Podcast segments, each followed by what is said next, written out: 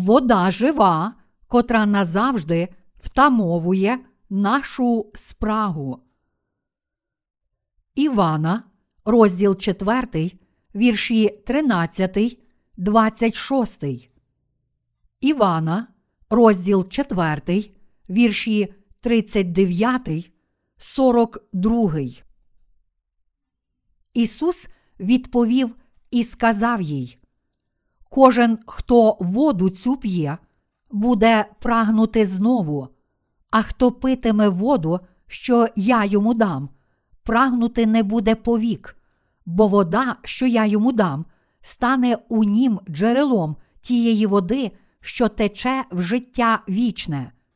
Каже жінка до нього: Дай мені, пане, цієї води, щоб я пити не хотіла, і сюди не приходила брати. Говорить до неї Ісус: Іди, поклич чоловіка свого та й вертайся сюди. Жінка відповіла та й сказала: Чоловіка не маю. Відказав їй Ісус: Ти добре сказала, чоловіка не маю, бо п'ятьох чоловіків ти мала, а той, кого маєш тепер, не муж він тобі. Це ти правду сказала. Каже жінка до нього: Бачу, пане, що пророк ти. Отці наші вклонялися Богу на цій ось горі, а ви твердите, що в Єрусалимі те місце, де потрібно вклонятись. Ісус промовляє до неї: Повір, жінко, мені, що надходить година, коли ні на горі цій, ані в Єрусалимі вклонятись Отцеві не будете ви. Ви вклоняєтесь тому, чого ви не знаєте. Ми вклоняємось тому, що знаємо, бо спасіння від юдеїв. Але наступає година, і тепер вона є, коли богомільці правдиві вклонятися будуть Отцеві в дусі та в правді, бо Отець собі прагне таких богомільців. Бог є дух, і ті, що йому вклоняються, повинні в дусі та в правді вклонятись. Відказує жінка йому: Я знаю, що прийде Месія, що зветься Христос. Як Він прийде, то все розповість нам. Промовляє до неї Ісус. Це я, що розмовляю з тобою. З того ж міста багато хто із самарян в нього ввірували через слово жінки, що свідчила. Він сказав мені все, що я вчинила була. А коли самаряни до нього прийшли, то благали його, щоб у них позостався, і він перебув там два дні. Значно ж більш вони увірували через слово Його. А до жінки казали вони: Не за слово Твоє ми вже віруємо. Самі, бо ми чули й пізнали, що справді Спаситель Він світу. Жінка з міста Сіхар. В місті Сіхар у Самарії жила жінка, котра мала п'ять чоловіків. Щоб не показуватися на очі мешканцям міста, ця жінка з глеком на голові ходила по воду до джерела Якова лише опівдні, коли всі відпочивали. Одного дня, близько полудня, вона, як завжди, прийшла, щоб набрати води, а Ісус сидів поряд із джерелом. Коли вона підійшла до джерела і набирала воду, Ісус попросив її: Жінко, дай мені пити. Подивившись на цього чоловіка, вона зрозуміла, що це єврей. Єврейський одяг складався із шерстяної тканини, котрою обмотували тіло, а потім закидали через плече. Ісус був одягнутий у такий єврейський одяг. Ця жінка запитала Ісуса, як можеш ти, єврей, просити води у мене, жінки самарянки? Жінка сказала це, тому що самарян і євреїв, хоч вони належали до одного народу Ізраїлю, відділяла велика стіна, що була в їхніх серцях. Жінка сказала це, тому що євреї дуже зневажали, принижували та ігнорували самарян за те, що вони мали змішану кров. Тоді Ісус сказав їй про воду живу. Ісус відповів і промовив до неї: Коли б знала ти Божий дар, і хто той, хто говорить тобі, дай напитись мені, ти б у нього просила, і він тобі дав би живої води. Івана, розділ 4, вірш 10. А жінка відповіла Ісусу: І черпака в тебе, пане, нема, а криниця глибока. Звідки ж маєш ти воду живу? Чи ти більший за нашого Отця Якова, що нам дав цю криницю, і він сам із неї пив, і сини його, і худоба його? Івана, розділ 4, вірші 11, 12.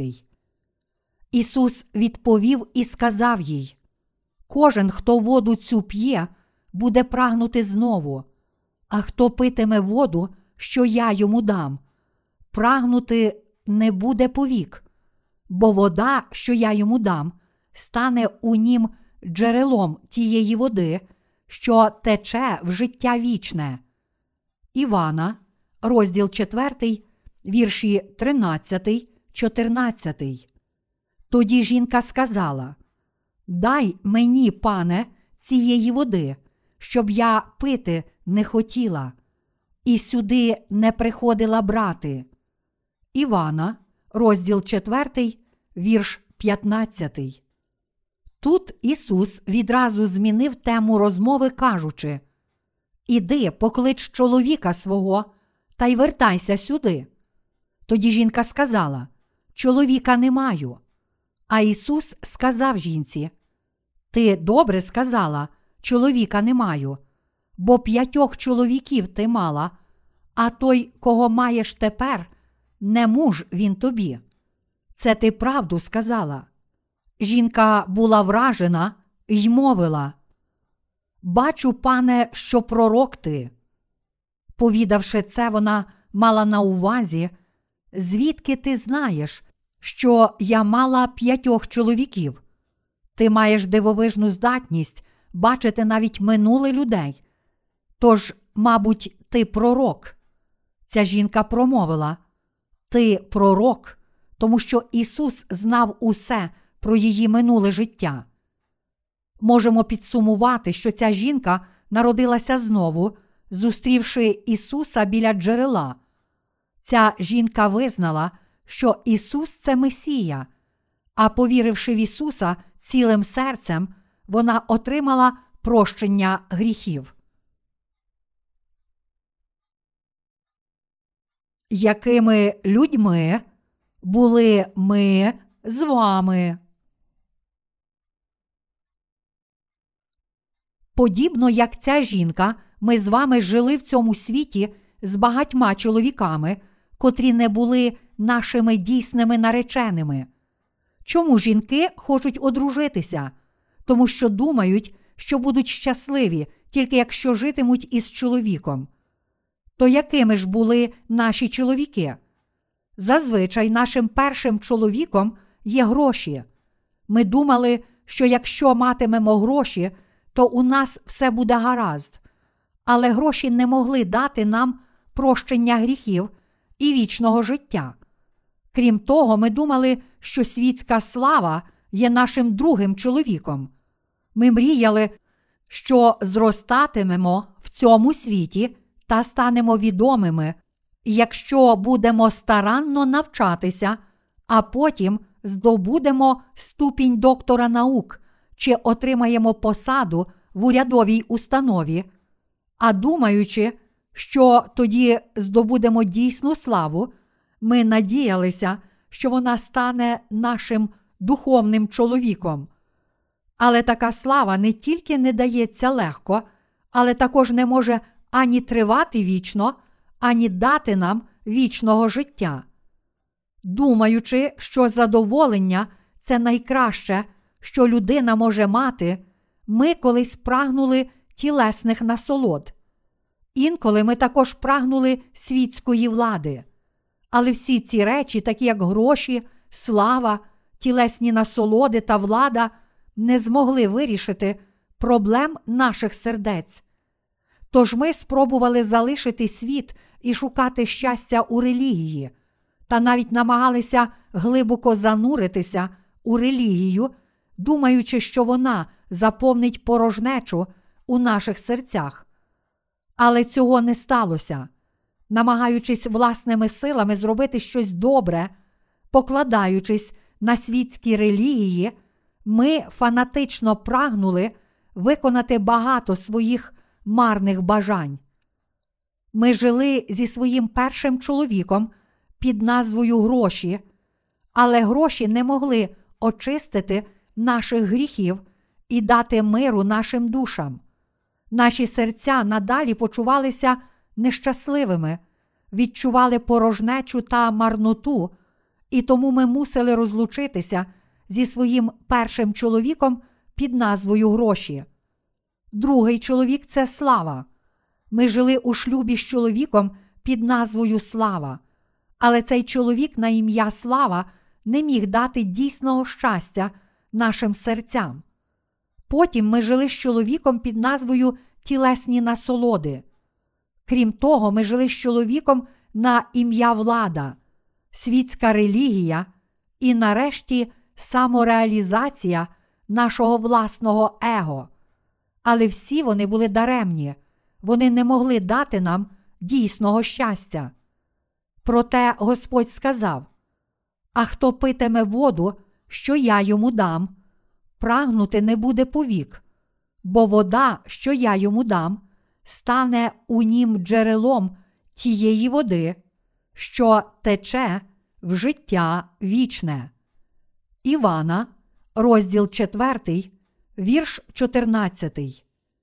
Вірою ми можемо пізнати правду духовної води живої і Євангелія води та духа.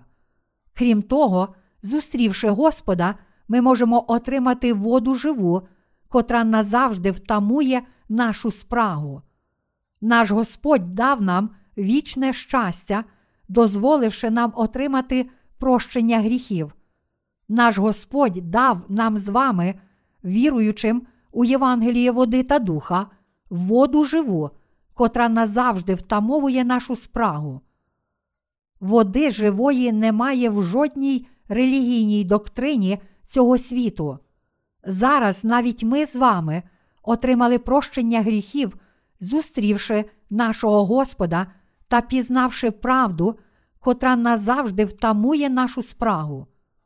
Любі браття віруючі, що таке це джерело води, котра тече у вічне життя у наших серцях. Наш Господь сказав, що Він дасть нам джерело води, що тече в життя вічне. Тож, що це за вода?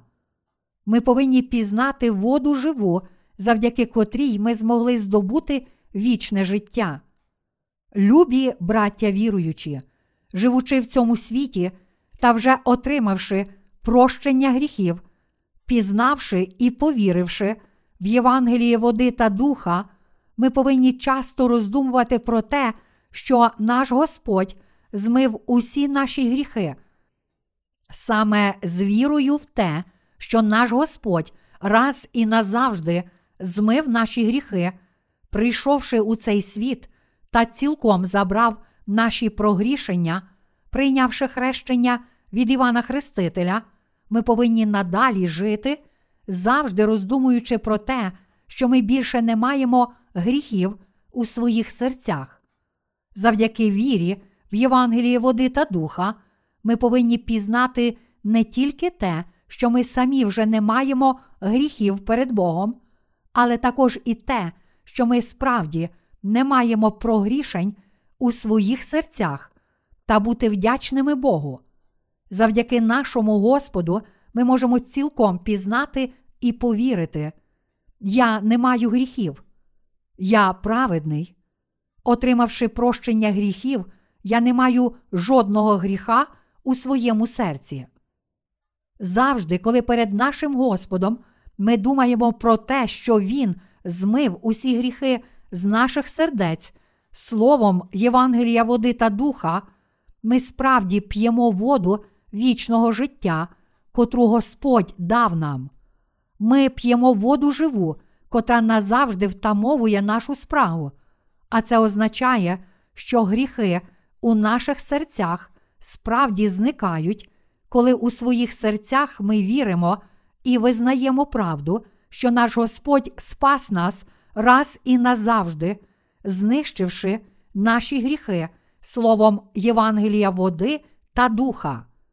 Ми також мусимо знати, що лише маючи цю віру, ми можемо пити воду вічного життя. Люди, котрі не отримали прощення гріхів вірою серця в Євангелії води та духа, не можуть сказати, що в їхніх серцях немає жодного гріха. А оскільки вони не отримали благодаті тих, котрі не мають гріхів у своїх серцях, вони також не знають дійсного спасіння. Крім того, вони надалі мучаться через свої безкінечні гріхи та не можуть пізнати благодатного відчуття, що вони стали людьми, котрі не мають нічого спільного з гріхом, отримавши свободу від усіх гріхів. Тільки ми з вами, правдиві віруючі в Євангелії води та духа, можемо справді відчути, що у наших власних серцях більше немає гріхів, та насолоджуватися дійсним миром. Роздумуючи про Євангеліє води та духа, ми можемо зрозуміти, якою великою і глибокою благодаттю спасіння є те, що у наших серцях немає жодного гріха, тому що всі вони були покладені на Ісуса Христа. Любі браття віруючі, це не кожен може відчути. Для людей, котрі ще не отримали від Бога прощення гріхів у Євангелії води та духа, залишаються тільки зітхання, плач і смуток. Вони не пізнали навіть маленької частинки дійсного Євангелія і тому не знають дійсного значення, благословення, прощення гріхів. Хоч ми вже отримали прощення гріхів, вірою в Євангеліє води, все ж іноді ми оплакуємо своє тіло, кажучи, нещасна я людина, хто мене визволить від тіла цієї смерти? До Римлян, розділ 7, вірш 24. Інколи ми зневірюємося через певні обставини, несприятливі ситуації чи труднощі, котрі нам перешкоджають. Але ми маємо дійсний мир у своїх серцях, тому що Євангеліє води та духа назавжди втамовує нашу спрагу та тому, що ми віримо в це Євангеліє. Ми отримали вічне прощення усіх гріхів завдяки вірі в Євангеліє води та духа, і тому можемо надалі жити, завжди роздумуючи про прощення гріхів, котре щодня переповнює наші серця. Навіть потрапивши в дуже складну ситуацію, ми можемо мати радість і мир у своїх серцях, роздумуючи над тим, що ми стали праведними перед Богом, що ми безгрішні, тому що всі наші гріхи були передані нашому Господу, Ісусу Христу, через хрещення, котре Він отримав. Ми не можемо не дякувати Богу з безмежною радістю у наших серцях, тому що у нас немає жодного гріха. Зараз у наших серцях немає жодного гріха, тому що всі без винятку наші гріхи були передані Ісусу, коли Він прийняв хрещення. Ми, люди, котрі завжди п'ють воду вічного життя, живучи в цьому світі, адже вже отримали прощення гріхів, котре наш Господь дав нам. Наш Господь сказав: А хто питиме воду, що я йому дам, прагнути не буде повік, бо вода, що я йому дам, стане у нім джерелом тієї води, що тече в життя вічне. Івана, розділ 4, вірш 14. З вірою в ці слова ми можемо визнати: Господи, я знаю, що я став безгрішною людиною. Я отримав спасіння та став безгрішною людиною, здобувши прощення гріхів вірою в Євангеліє води та духа.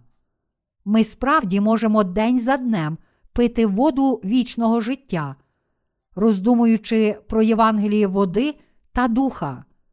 Ми щодня п'ємо воду вічного життя завдяки вірі в Євангеліє води та духа.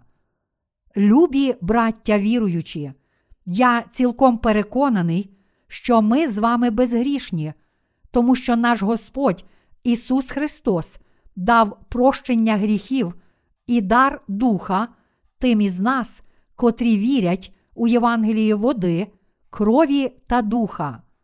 Це прощення гріхів у Євангелії води та духа є благословенням, котре Бог дав нам. Це особливий Божий дар для нас. Коли ми помирали від спраги. Люди, котрі не отримали прощення гріхів, не мають миру в душі, а також не отримали джерела води вічного життя, котра тече з глибини душі. Вони не мають життєдайної води, і тому їхнім серцям завжди важко. Вони задихаються від голоду та спраги і киплять гнівом, як виверження вулкану. Їхні серця схожі на серця слуг сатани, синів пекла. І не тому, що цей світ схожий на пекло, але радше тому, що їхні грішні серця перетворюють їхнє життя на пекло. А як же люди, котрі вірять у Євангеліє води та духа? Завжди, коли у своєму житті ми відчуваємо спрагу, словом Євангелія води та духа, наш Господь дає нам джерело води, що тече в життя вічне. Ви не маєте жодного гріха. Ви безгрішні праведні. Ви люди, котрі не мають жодного гріха у своїх серцях. Це означає, що Господь приносить відчуття оновлення у наші серця. Це справді так. Це тому, що Ісус Христос прийняв хрещення від Івана Хрестителя та пролив кров на Христі. Це Євангеліє оновлює наші серця, роблячи нас безгрішними серцем. Наш Господь змив усі наші гріхи. Отож, перебуваючи у наших серцях під виглядом Святого Духа, Він каже нам: ви не маєте жодного гріха. Ви безгрішні люди. Тож надалі ми з вами можемо жити з миром у своїх серцях. Хоч у нас перебуває цей мир, інколи у наших серцях здіймаються бурі й величезні хвилі, коли ми переживаємо важкі моменти. Дуже часто наші серця впадають у сум'яття, інколи наші серця перекидаються і крутяться, неначе море, охоплене цунамі. Але пам'ятайте про те, що насправді на дні морів також є джерела прісної води. Наприклад, деякі жителі Полінезії пірнають у море та п'ють прісну воду з таких джерел. Це справді дивно, що вони можуть на дні моря пити прісну воду. Але їхні предки знайшли величезне джерело прісної води на дні мілководного моря.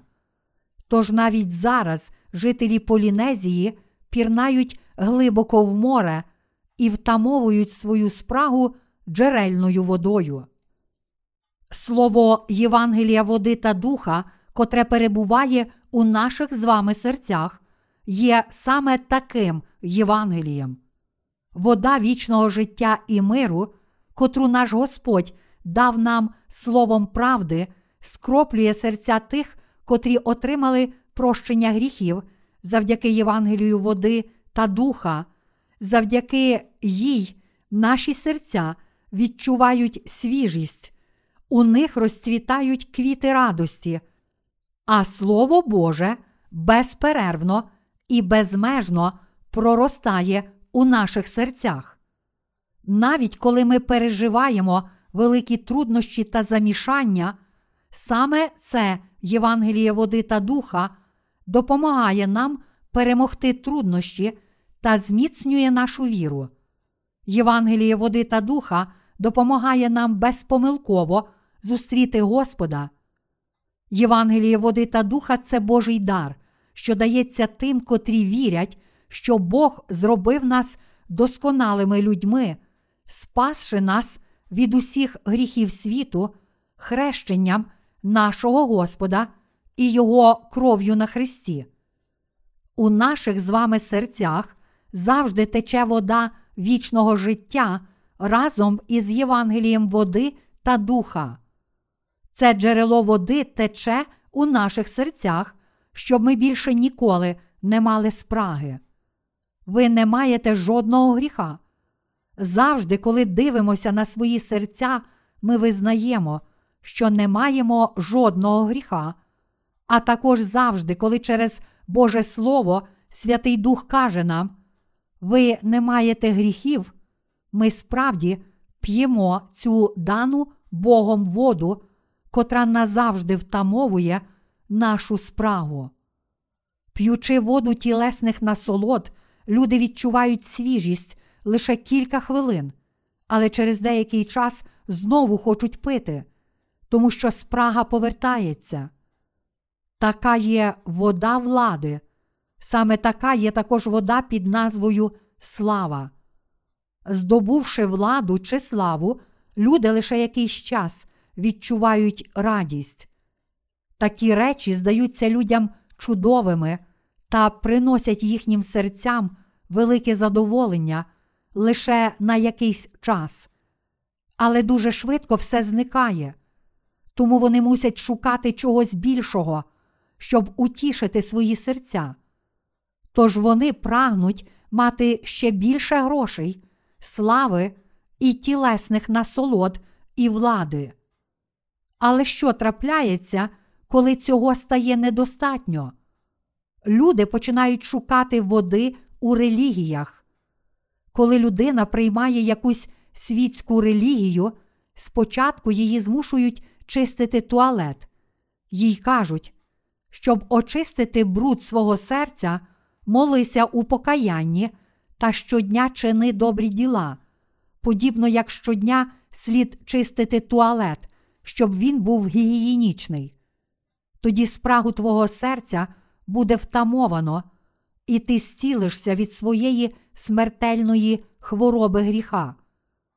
Таку віру проповідують релігії. Тож, прийнявши релігію, люди часто зосереджуються на покаянні у своїх провинах, виконанні добрих діл та дотриманні закону. Виконуючи добрі діла та інші речі у своєму релігійному житті, котре є від цього світу, людина відчуває деяку радість у серці. Але відклавши швабру та оглянувшись навколо, людина відчуває, що її серце порожнє. Насправді, навіть серед християн є люди, котрі не народилися знову від гріхів, тому що не вірять у Євангеліє води та духа, а лише живуть релігійним життям. Вони ходять до церкви, ревно співають Богу. Свят, свят, свят, Господь Бог Всемогутній.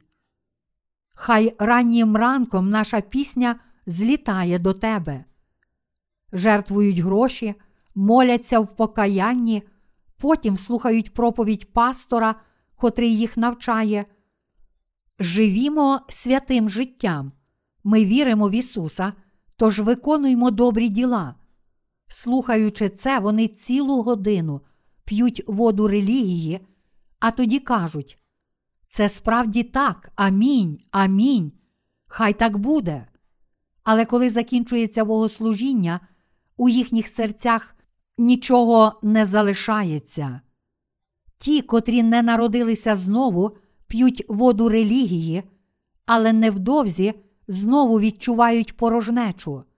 Вони підбадьорюють себе, кажучи: Я буду щасливим. Віра це ніщо. Я сам все зможу. Ніхто не може зробити себе справді щасливим. Іноді людина може деякий час відчувати задоволення, але таким чином ми ніколи не здобудемо щастя, а радше тільки розчарування. Ніщо в цьому світі не може зробити наших сердець щасливими, але завдяки нашому Господу Богу, ми, люди, котрі отримали прощення гріхів, вірою в Євангеліє води та духа, отримуємо відчуття оновлення у своїх серцях. Це відчуття оновлення означає, що ми отримали прощення гріхів через Господа завдяки вірі в Євангеліє води та духа. Насправді, наш Господь також завжди дає нам джерело води, котра тече всередині наших сердець, як річка в Еденському саду. Господь дає нашим серцям річку миру і Божих благословень.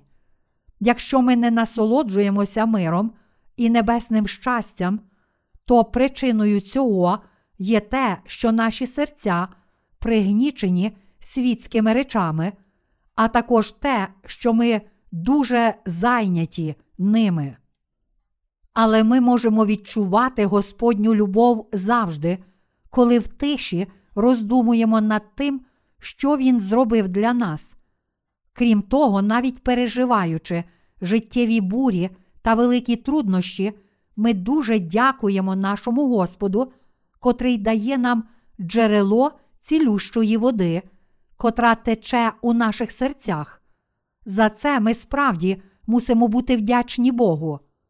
Ми вдячні за те, що у наших серцях є мир та що у них немає жодного гріха.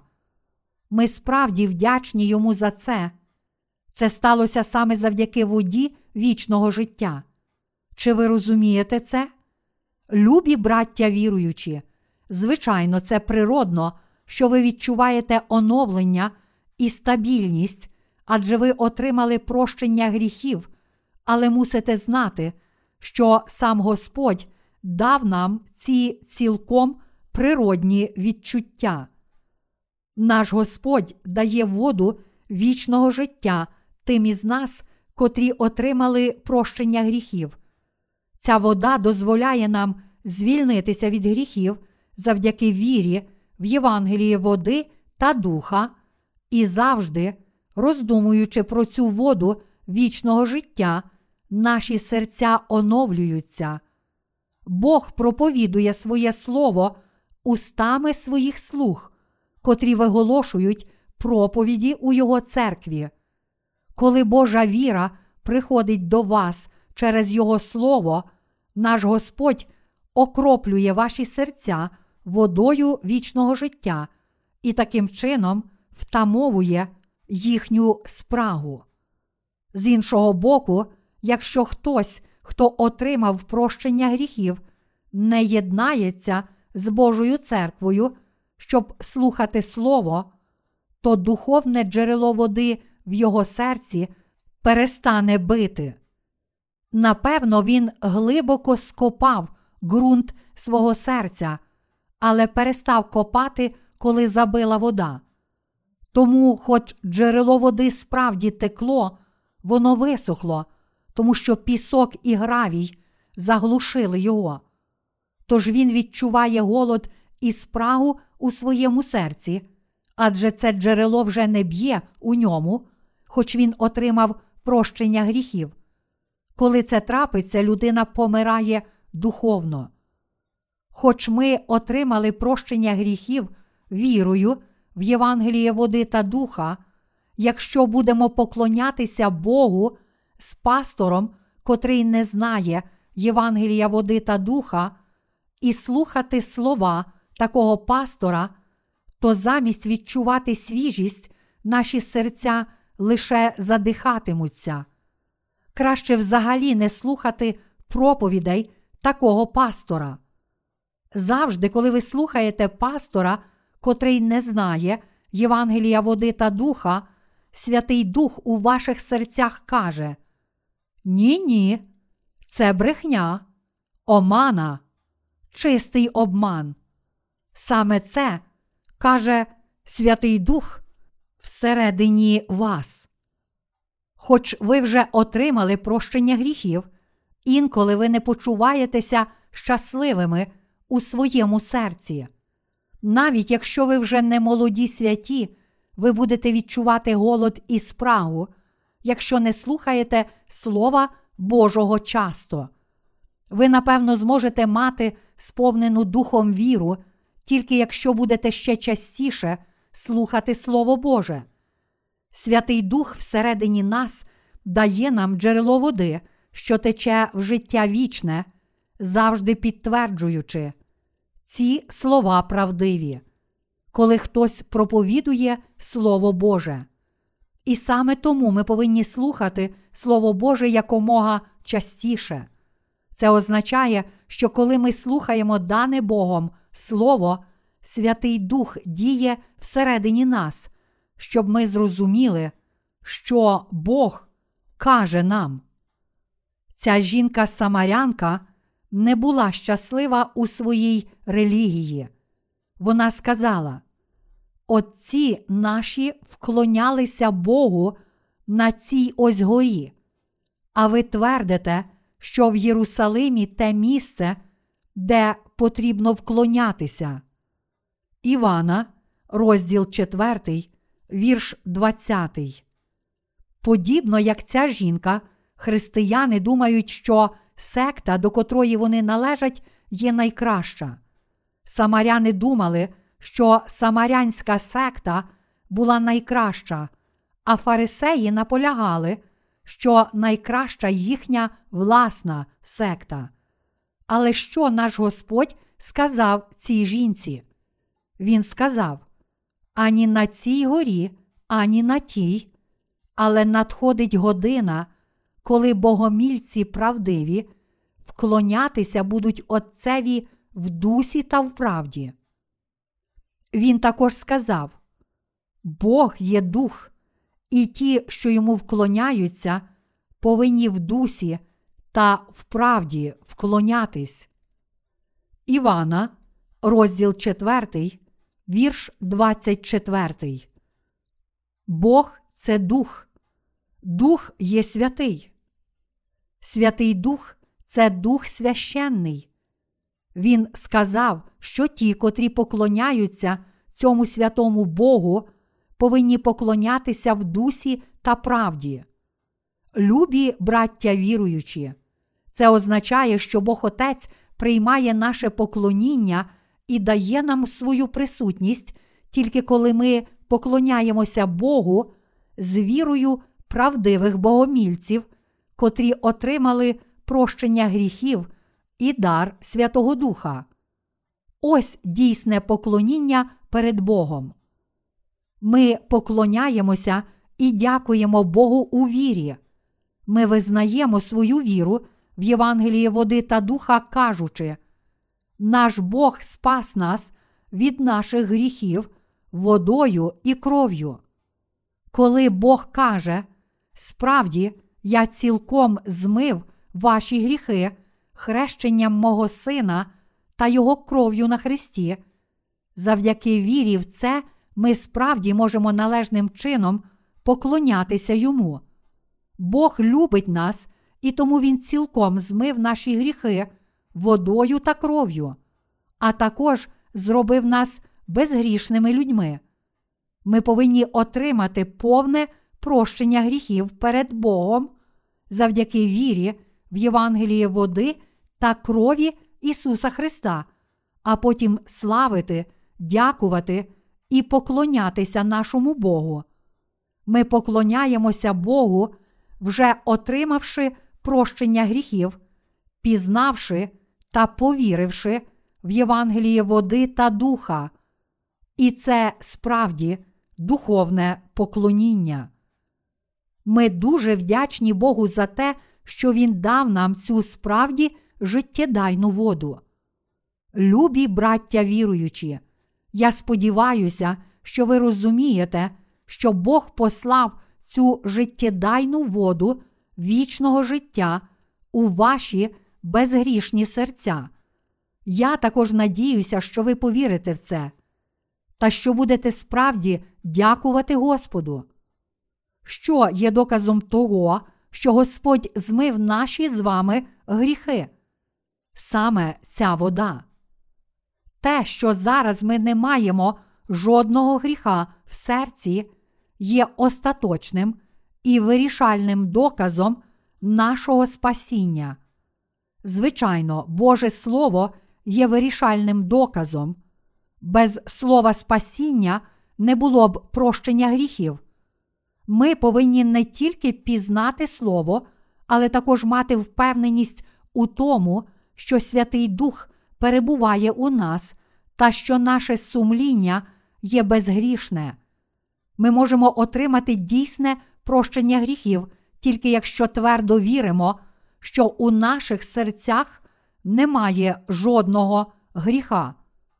Ми отримали щось справді дорогоцінне, і це було Євангеліє води та духа. Але дуже часто ми не відчуваємо цінності цього дійсного Євангелія. Дуже часто ми майже забуваємо про нього. Наш внутрішній світ нерідко бореться із зовнішнім. Часто густо всередині нас духовне бореться з тілесним через наші суперечливі обов'язки. Любі браття віруючі, я хочу, щоб ви мали спільність зі Святим Духом, котрий перебуває у вас, та у Слові Божому, котре ви пізнали. Любі браття віруючі, ми можемо насолоджуватися миром у своїх серцях завдяки Євангелію води та духа, котре наш Господь дав нам. Я надіюся, що ви ніколи не забудете Євангелія води та духа.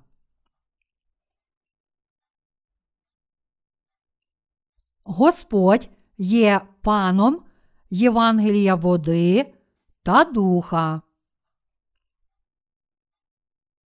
Зустрівши Ісуса, ця жінка-самарянка залишила свій глек, повернулася до міста і свідчила про Месію, котрого зустріла. В результаті цього у місті відбулося велике прозріння, як написано у вірші 39. З того ж міста багато хто із самарян в нього ввірували через слово жінки, що свідчила. Він сказав мені все, що я вчинила була. Напевно, вона свідчила. Я зустріла Спасителя, котрий спасе народ Ізраїлю від усіх гріхів, труднощів і нещасть. Він вже прийшов, і я зустріла його. Він сказав мені все, що я вчинила. Тут ми повинні звернути увагу на її свідчення. Він сказав мені все, що я вчинила була. Любі браття віруючі, чи Ісус знає все про вас, чи ні, Він знає все. Ісус добре знає, які гріхи ми чинимо та які гріхи є у наших серцях.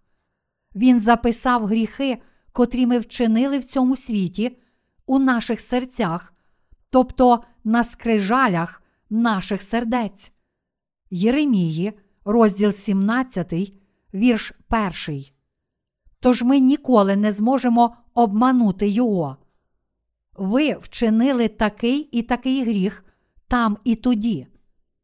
Оскільки кожен гріх записаний на скрижалях наших сердець, ми мусимо щиро й правдиво визнати кожен із них. Ми наважилися б сказати, що не пам'ятаємо своїх минулих гріхів, якби вони не були записані на скрижалях наших сердець. Наш Господь добре знає навіть цю властиву нам рису. Саме тому Він записав гріхи у серцях всіх нас без винятку, щоб ми ніколи не змогли їх заперечити. Наші гріхи записані діамантовим вістрям, тож для людини не може бути жодного виправдання, і вона не може сказати, що немає жодного гріха. Якщо ми визнаємо свою гріховність перед Богом, то Він зустрічається з нами у своїй любові досконалого спасіння. Наш Господь промовляє до нас. Так, у ваших серцях є гріхи. Тож ви, напевно, справді потребуєте Господа, свого Спасителя. Я змив усі ваші гріхи моїм хрещенням і кров'ю на Христі. Я змив ваші гріхи у такий спосіб. Спершу ви мусите стати грішниками, приреченими на пекло, і тоді Господь зустрінеться з вами у Євангелії води та духа. Саме у такий спосіб ви отримуєте прощення гріхів вірою. Ця жінка, самарянка, увійшла до міста і свідчила про Ісуса Христа. І через свідчення жінки Самарянки багато людей змогло отримати спасіння. Це означає, що багато людей повірило в Ісуса. Немає кращої стратегії проповідування Євангелія, окрім свідчення про своє спасіння людей, котрі отримали прощення гріхів. Немає кращого методу проповідування Євангелія, окрім власного свідчення людини, коли вона розповідає, як наш Господь спас її, якою вона була, перш ніж зустріла Господа, та як стала безгрішною людиною, отримавши прощення гріхів. Якщо ви справді хочете розповісти комусь про Євангеліє води та духа, то замість лише запрошувати його прийти до вашої церкви, почніть свою розмову з ним із того, як ви зустріли Господа. Я страждав через такі такі труднощі та гріхи. Моє серце було порожнє, але наш Господь спас мене і знищив усі мої гріхи, прийшовши на цю землю, прийнявши хрещення та проливши свою кров на Христі. Прийнявши хрещення, Ісус забрав усі гріхи світу, тож Він спас мене від усіх моїх гріхів. А оскільки Він дав мені воду вічного життя, зараз моє серце щасливе. У такий спосіб ми повинні свідчити про своє спасіння. Люди прийшли до Ісуса, тому що почули свідчення цієї жінки Самарянки, а тоді на власні вуха, почувши і переконавшись у словах Ісуса, вони змогли отримати прощення гріхів вірою в Слово, котре сказав сам Ісус. Любі браття віруючі, ті, котрі справді зустріли Господа, повинні проповідувати це Євангеліє води та духа, свідчити іншим про своє спасіння. Наш Господь це той, хто спас вас. Ваше свідчення про те, як Господь спас вас водою та кров'ю, завжди є нове і корисне. Крім того, ми повинні свідчити про своє спасіння, щоб спасати душі, проповідуючи їм Євангеліє. Свідчити про своє спасіння не означає хвалитися собою. Це означає хвалитися жертовною любов'ю Ісуса Христа. Роблячи це, ви можете прославляти Господа. Ті, котрі народилися знову з води та духа, повинні проповідувати Євангеліє води та духа.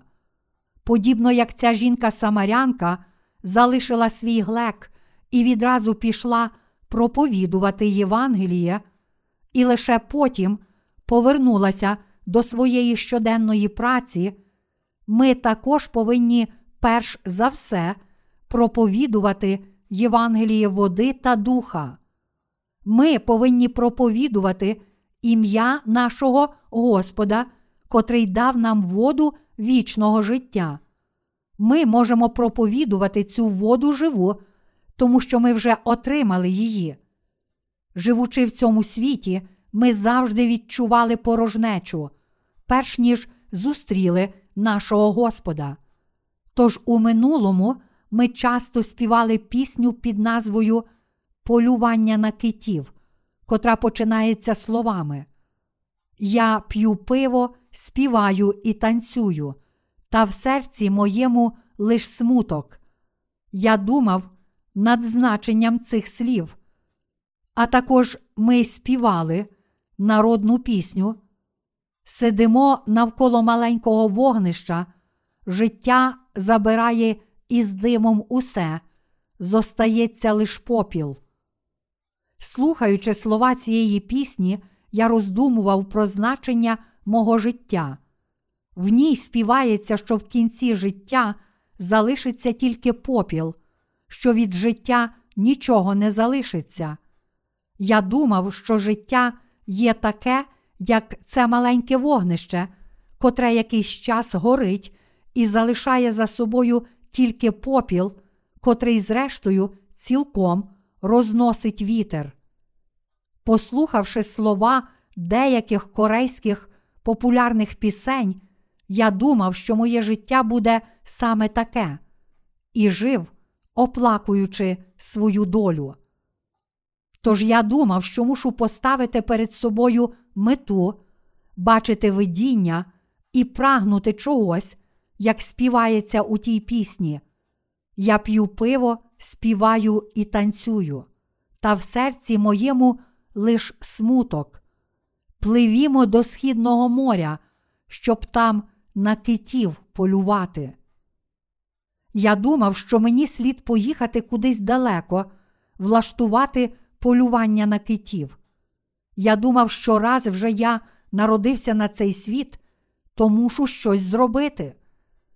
Тоді президентом був Чанг Хі Парк, і період розквіту переживав рух за нове село з девізом Краще майбутнє, краще майбутнє. У той час люди прокидалися рано вранці, а прокинутися пізно здавалося великим гріхом. Прокинувшись пізно, тому що пізніше ліг спати попередньої ночі, та дивлячись, як усі сусіди з мітлами в руках прибирали дорогу, співаючи краще майбутнє, я відчував свою провину перед ними.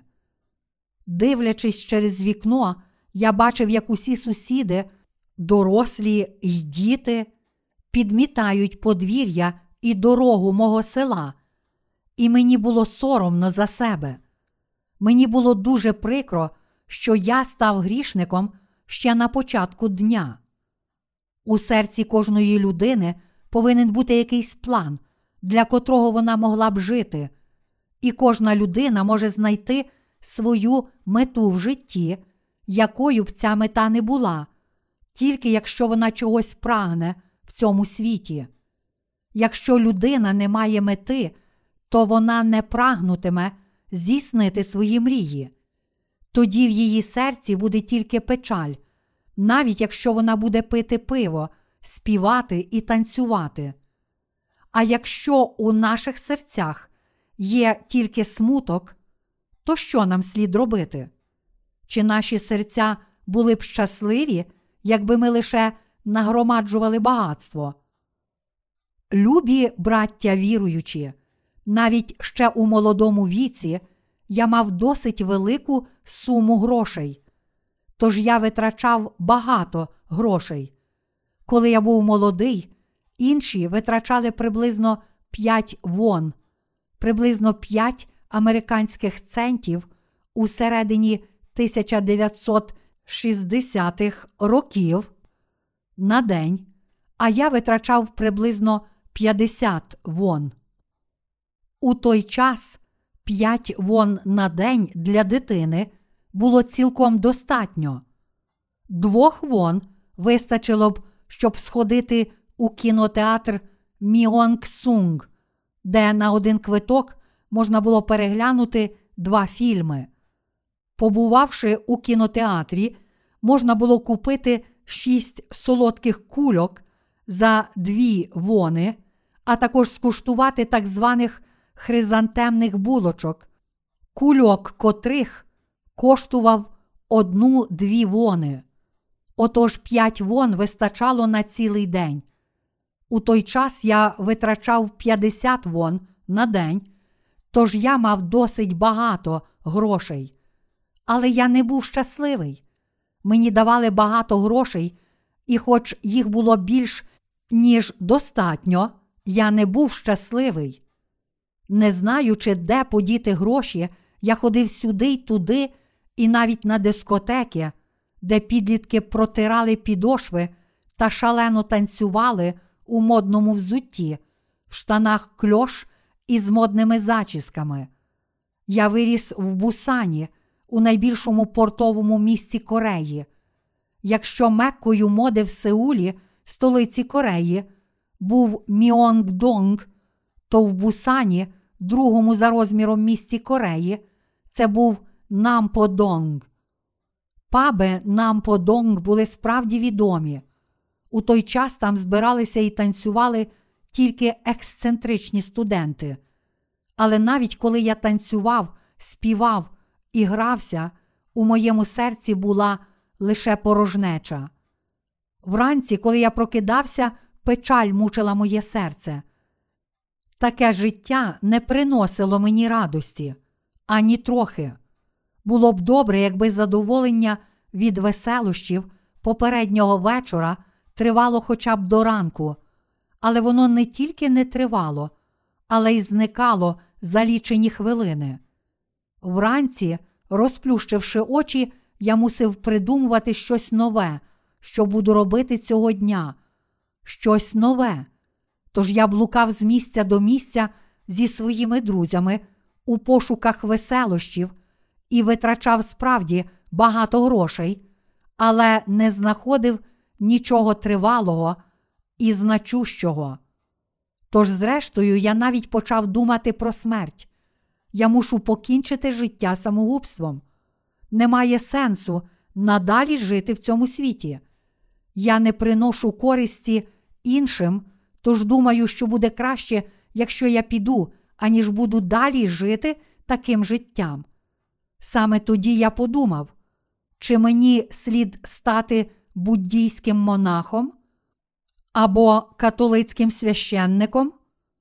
Одного разу я зібрав своїх друзів і сказав їм: Послухайте, я думаю, що ми з вами є непотрібні в цьому світі, адже не приносимо жодної користі. Тож краще побриймо голови і підімо глибоко в гори.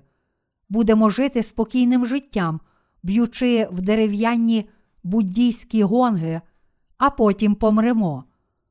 Але роздумуючи над життям у горах, я зрозумів, що не зможу цього зробити через свій характер. Тож я відмовився від думки піти в гори і стати буддійським монахом. Я бачив, як священники і монахині спокійно та самовіддано служили Богу і подумав: так, моє життя мало б сенс, якби я жив так, як вони. Але поглянувши на себе, великого грішника, я зрозумів, що не підходжу для цієї ролі. Тому я навіть не міг думати про це і знову поринув у печаль. У моєму житті не було щастя.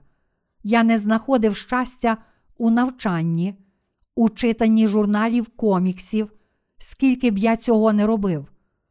Колись я захоплювався журналами коміксів і дуже любив їх читати, лежачи в ліжку.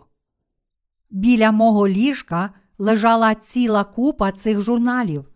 Коли я читав їх цілу ніч, мої батьки казали: Сину, вимкни світло, не марнуй гасу. Але я продовжував читати ці журнали коміксів, ховаючи маленьку гасову лампу під покривало, і не думав про те, що воно може зайнятися. Чи ви також любили читати журнали коміксів? Я впевнений, що сьогодні молодь читає їх ще більше. У той час не було багато авторів коміксів, тому і не було великого вибору таких журналів. Але сьогодні їх є дуже багато. Але тоді Господь зустрів мене, Він не зустрів мене саме в той час. Я вже вірив в Ісуса протягом десяти років, коли нарешті повірив у Євангеліє води та духа і отримав прощення гріхів. Коли я вперше повірив в Ісуса, мені було дуже важко жити життям віри. Цього неможливо описати словами. Любі браття віруючі, чи ви також отримали прощення гріхів вже після того, як вірили в Ісуса протягом багатьох років? Можливо, деякі брати і сестри зустріли Ісуса Христа у Євангелії води та духа вже на початку свого життя віри. Такі святі справді благословенні, тому що вони отримали прощення гріхів, пізнавши правду вже тоді, коли повірили в Ісуса. Але знайте, що ви, котрі отримали прощення гріхів вже після того, як вірили в Ісуса протягом довгого часу, також є благословенні. Хіба серця багатьох людей не почуваються порожніми, тому що вони ще не отримали прощення гріхів? Коли їхні серця почуваються дуже порожніми, вони йдуть у доми молитви в горах. Коли вони моляться та постять протягом трьох днів або навіть тижня, відмовляючись від їжі й пиття, п'ючи тільки воду з чайника, їхні ноги починають тремтіти, а очі западають. Провівши вже три дні у молитві та пості, вони бачать, як у небі літає тарілка з супом, яйце саме туди заскакує, а зверху йде пара. Немає сумніву, що це небо, але ж як у небі може бути тарілка з супом? Дивним також видається те, що тарілка з супом висить догори дном. Насправді люди нічого не можуть вдіяти власними силами. Люди, котрі вірять в Ісуса, не знаючи Євангелія води та духа, надалі матимуть такі випробування. Плач не спасе мене, навіть якби моє обличчя купалося в сльозах. Це не звільнило б мене від страху, не змило б гріхів багатьох років. Плач не спасе мене. Любі браття віруючі, незалежно від того, скільки люди моляться в покаянні, кричать і плачуть, вчинені ними гріхи не змиваються. Люди дуже страждають, коли гріхи не зникають. Їм дуже важко молитися і постити цілих сорок днів, щоб змити свої гріхи.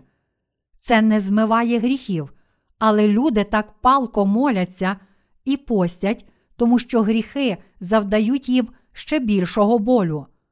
Що відбувається з людиною, коли вона молиться і постить протягом десяти днів?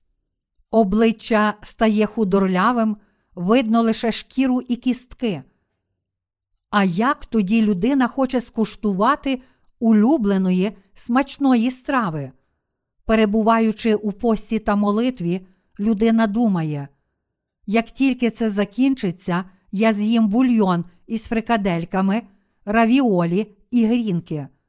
У ті хвилини люди так хочуть скуштувати цих смачних страв, що мало не сходять з розуму. Скажімо, час молитви і посту закінчується сьогодні увечері о 12 годині. Я мушу дотримуватися часу і тому нетерпляче поглядаю на стрілки годинника.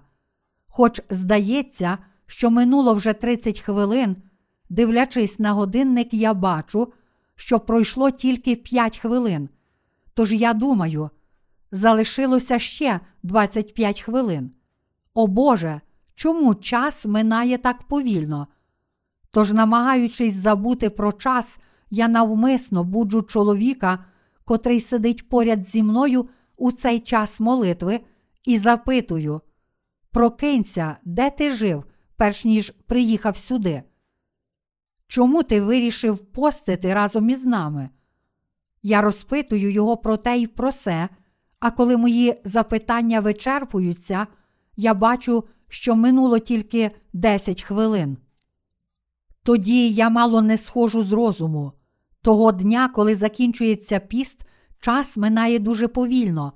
Тож я вирішую, що наступні 10 хвилин буду думати над запитанням, що ще я з'їм потім. Коли я вже все обдумав, залишилося 5 хвилин до півночі, тож я більше нічого не можу робити, а лише дивлюся на годинник. Одна секунда, дві секунди, три секунди, чотири секунди. Так минула одна хвилина. Починаю знову.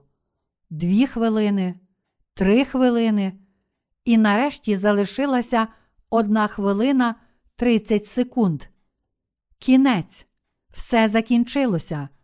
Не думаючи про те, чи моя молитва вислухана і чи я отримав прощення гріхів перед Богом, через цей піст я швидко тікаю, щоб з'їсти ті страви, про котрі мріяв усі ті дні, з великою радістю пригадуючи собі, що закінчився тиждень молитви і посту. Я надавав великого значення тому, що, незважаючи на голод та труднощі, я все ж пережив цей час молитви і посту. Деякі люди не могли стриматися і щовечора ходили їсти. Крім того, п'ючи воду з чайника, я почув у воді запах вареного рису. А заглянувши до чайника, я побачив у ньому зварений рис. Час молитви і посту проводиться по різному в різних церквах. Законники зазвичай цілий тиждень тільки п'ють воду. Після завершення часу молитви і посту й аж до смерті в людини залишається тільки відчуття виконаного обов'язку і нічого іншого. Отче, до тебе простягаю свої руки, іншої допомоги не знаю. Якщо ти відвернешся від мене, то куди ж я піду? У ті хвилини від голоду сльози котилися з моїх очей, але хоч я плакав і співав цей гімн, у моєму серці залишалися гріхи. У моєму серці була тільки порожнеча. Тож я завжди сумував. Але я зустрів Господа, я почув Євангеліє. Як ви вже знаєте, коли Ісус прийняв хрещення, всі мої гріхи були покладені на нього, а своєю смертю на Христі Ісус жертовно прийняв усе моє покарання. Світ змінився, коли я пізнав Слово, котре каже нам, що гріхи цього світу назавжди зникли. Люди не кажуть про спасіння нічого конкретного. Я шукав і прагнув слова прощення гріхів, і тому міг пізнати в десятеро більше, коли хтось давав мені лише маленький натяк. А потім я вивчав і досліджував Євангеліє води та духа, і прийшов до висновку, що Євангеліє води та духа є справді зрозуміле і детальне. Євангеліє води та духа котре Ісус дав нам, є джерелом води для вічного життя, як написано у Слові. Вода, що я йому дам, стане в нім джерелом тієї води, що тече в життя вічне. Це Євангеліє води та духа дало мені воду вічного життя. Коли я визнав це Євангеліє, всі гріхи мого серця зникли, а джерело води забило з мого серця. Євангеліє води та духа це те Євангеліє, котре ми з вами отримали. Любі браття віруючі, чи ви думаєте, що це Євангеліє води та духа є неважливе? Чи ви думаєте, що в ньому немає нічого особливого? Це не так. У місті Сіхар жило багато самарян, але тільки ця жінка зустріла Господа. А завдяки тому, що ця жінка свідчила про Євангеліє, кілька людей змогло зустріти Господа. Господа зустріло декілька людей у Галілеї, а також і в місті Сіхар. Тільки один на тисячу, один на десять тисяч зміг отримати прощення гріхів. Тож, зваживши на це, можемо сказати, що спасіння отримало дуже мало людей. Любі браття віруючі, це Євангеліє води та духа є справді дорогоцінне. Ми зустріли Господа у Євангелії води та духа. Це означає, що ми напилися з джерела води, котра тече у вічне життя завдяки Євангелію води та духа. Я безмежно вдячний Богу за те, що моя душа отримала щастя і радість у Євангелії нашого Господа, у цьому Євангелії води та духа. Алілуя!